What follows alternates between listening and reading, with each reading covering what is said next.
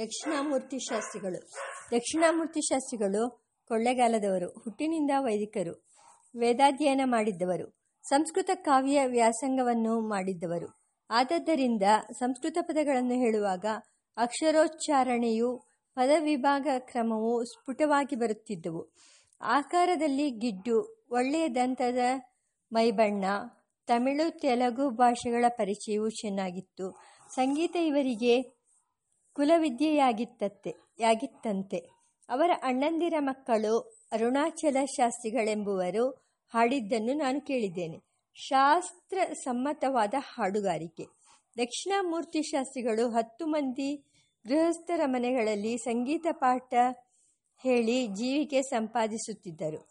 ಅವರ ಶಿಷ್ಯರಲ್ಲಿ ಒಬ್ಬಾತ ನನ್ನ ಬಂಧು ಎಂ. ವೆಂಕಪ್ಪಯ್ಯನವರು. ಶಾಸ್ತ್ರಿಗಳಿಗೆ ಕಷ್ಟವಾದ ಕೀರ್ತನೆಗಳನ್ನು ಹಾಡುವುದರಲ್ಲಿ ಬಹಳ ಇಷ್ಟ. ಸಾಮಾನ್ಯವಾಗಿ ಮುತ್ತುಸ್ವಾಮಿ ದೀಕ್ಷಿತರ ಕೀರ್ತನೆಗಳನ್ನು ಆರಿಸಿಕೊಳ್ಳುತ್ತಿದ್ದರು. ಅವರಿಗೆ ತುಂಬ ಪ್ರಿಯವಾದದ್ದು ಆನಂದ ಭೈರವಿ ರಾಗದ ತ್ಯಾಗರಾಜ ಯೋಗ ವೈಭವಂ ಸಮಾಶ್ರಯಾಮಿ.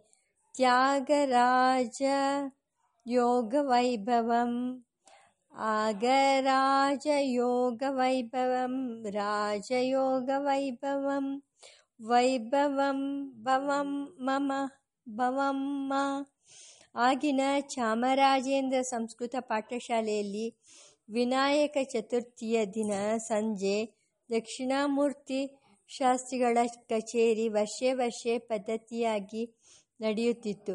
ಅವರು ಒಂದು ಸಾರಿ ಬರಿಯ ಸಂಗೀತ ಕಚೇರಿ ಇಡುವರು, ಒಂದು ಸಾರಿ ಹರಿಕತೆ ಮಾಡುವರು, ಖುಷಿ ಬಂದಂತೆ. ಆಗ ಪ್ರಸಿದ್ಧವಾದ ಕಾಂಬೋಜಿ ವರ್ಣ ವೀಣೆಯ ಕುಪ್ಪಯ್ಯನವರ ಕೂನಿಯಾಡಿದ ನಾಪೈ ಇದನ್ನು ಹಾಡಿಯೇ ಹಾಡುವರು.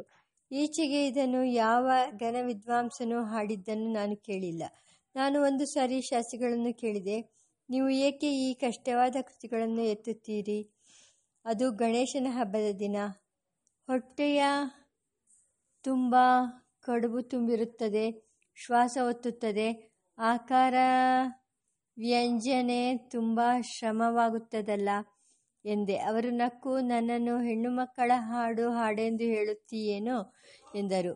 ಅವರ ಸ್ವಭಾವ ಕೊಂಚ ಗಂಡುತನದ್ದು. ಎಂದರೆ ಕಷ್ಟವಾದದ್ದನ್ನು ಹಿಡಿದು ನಿರ್ವಾಹ ಮಾಡಬೇಕೆಂಬ ಹಠವುಳ್ಳದ್ದು. ದಕ್ಷಿಣಾಮೂರ್ತಿ ಶಾಸ್ತ್ರಿಗಳನ್ನು ಮೆಚ್ಚಿಸುವಂತೆ ಹಾಡುವುದು ದೊಡ್ಡ ದೊಡ್ಡ ಸಾಧನ ಬಲವುಳ್ಳ ವಿದ್ವಾಂಸರಿಗೆ ಮಾತ್ರವೇ ಸಾಧ್ಯ.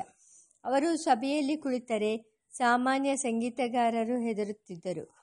ಆರ್ಕಾಡ್ ಶ್ರೀನಿವಾಸಾಚಾರ್ಯರು ದಕ್ಷಿಣಾಮೂರ್ತಿ ಶಾಸ್ತ್ರಿಗಳವರಲ್ಲಿ ತುಂಬ ಗೌರವವಿಟ್ಟಿದ್ದದ್ದಲ್ಲದೆ, ಅವರು ಬೆಂಗಳೂರಿನಲ್ಲಿ ನೆಲೆಸಿದ್ದಾಗ ವರ್ಷಕ್ಕೆ ಮೂರು ನಾಲ್ಕು ತಿಂಗಳ ಕಾಲ ವಾರಕ್ಕೊಂದು ಸಲ ದಕ್ಷಿಣಾಮೂರ್ತಿ ಶಾಸ್ತ್ರಿಗಳ ಕಚೇರಿಯನ್ನು ತಮ್ಮ ಮನೆಯಲ್ಲಿ ಏರ್ಪಡಿಸಿ ಸಂತೋಷಪಡುತ್ತಿದ್ದರು. ಶಾಸ್ತ್ರಿಗಳೇನೋ ಖಂಡಿತವಾದಿಗಳೇ, ಆದರೆ ತುಂಬ ನಮ್ರರು, ವಿನಯಶೀಲರು ಮತ್ತು ಸರಸಿಗಳು. ಒಂದು ದಿನ ಶೇಷಣ್ಣನವರ ವೀಣೆ ಕಚೇರಿ ನಡೆದು ಮುಗಿಯುವ ಹತ್ತಿರಕ್ಕೆ ಬಂದಿತ್ತು. ಆಗ ಶೇಷಣ್ಣನವರ ಸಭಿಕರ ಕಡೆ ತಿರುಗಿ ನಗುತ್ತಾ, ಯಾರಾದರೂ ಏನಾದರೂ ಕೇಳಬೇಕೆಂದರೆ ಬಂದಷ್ಟು ತೋರಿಸುತ್ತೇನೆ ಎಂದರು. ಸಭಿಕರಲ್ಲೊಬ್ಬರು ಚಿಕ್ಕ ವಯಸ್ಸಿನವರು ಮೇಲು, ಮೇಲುಧ್ವನಿಯಿಂದ, ನಾಯಕಿ ಅಪ್ಪಣೆಯಾಗಬೇಕು ಎಂದರು. ದಕ್ಷಿಣಾಮೂರ್ತಿ ಶಾಸ್ತ್ರಿಗಳು ಗಟ್ಟಿಯಾಗಿ, ಶೇಷಣ್ಣನವರ ನಾಯಕಿ ಯಾರಿಗೆ ಬೇಡ ಎಂದರು. ಎಲ್ಲರಿಗೂ ವಿನೋದವಾಯಿತು. ಶೇಷಣ್ಣನವರು ಸಂತೋಷದಿಂದ ನಾಯಕಿ ನುಡಿಸಿದರು. ದಕ್ಷಿಣಾಮೂರ್ತಿ ಶಾಸ್ತ್ರಿಗಳು ನಡತೆಯಲ್ಲಿ ಪರಿಶುದ್ಧರು, ಕರ್ಮಠರು, ಪ್ರತಿದಿನವೂ ರುದ್ರಾಭಿಷೇಕ ಮಾಡುತ್ತಿದ್ದರು. ಸೋಮ ಸೋಮವಾರ ಏಕಾದಶವಾರ ರುದ್ರಾಭಿಷೇಕ, ಆಚಾರ ವ್ಯವಹಾರಗಳಲ್ಲಿ ಸಂಪ್ರದಾಯಸ್ಥರು ಬಡತನವೆಂದು ದೀನರಾದವರಲ್ಲ. ದಕ್ಷಿಣಾಮೂರ್ತಿ ಶಾಸ್ತ್ರಿಗಳಿದ್ದ ಗಳಿಗಿದ್ದ ದೊಡ್ಡ ಆಶಯ ಮಾಡರ್ನ್ ಹಿಂದೂ ಹೋಟೆಲಿನ ಮಾಲೀಕರಾದ ಕೆ ಟಿ ಅಪ್ಪಣ್ಣನವರದು. ಅವರಿಬ್ಬರು ಕೊಳ್ಳೇಗಾಲದವರು. ಅವರು ಬೇರೆ ಬೇರೆ ಬ್ರಾಹ್ಮಣ ಪಂಗಡಗಳಿಗೆ ಸೇರಿದ್ದರು ಒಂದು ಮನೆಯವರಂತಿದ್ದರು. ಅಪ್ಪಣ್ಣನವರಿಂದ ಶಾಸ್ತ್ರಿಗಳವರಿಗೆ ಆದ ಸಹಾಯ ಅಷ್ಟಿಷ್ಟಿಲ್ಲ.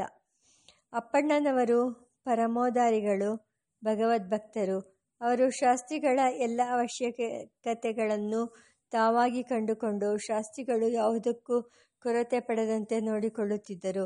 ಶಾಸ್ತ್ರಿಗಳವರಲ್ಲಿ ವಿನೋದ ಪ್ರವೃತ್ತಿ ಇತ್ತು. ಒಂದು ದಿನ ಚಿಕ್ಕಪೇಟೆಯಲ್ಲಿ ಒಂದು ಕಟ್ಟು ವಿಳೆದೆಲೆ ಕೈಯಲ್ಲಿ ಹಿಡಿದುಕೊಂಡು ಒಬ್ಬ ಸ್ನೇಹಿತರ ಅಂಗಡಿಗೆ ಬಂದರು.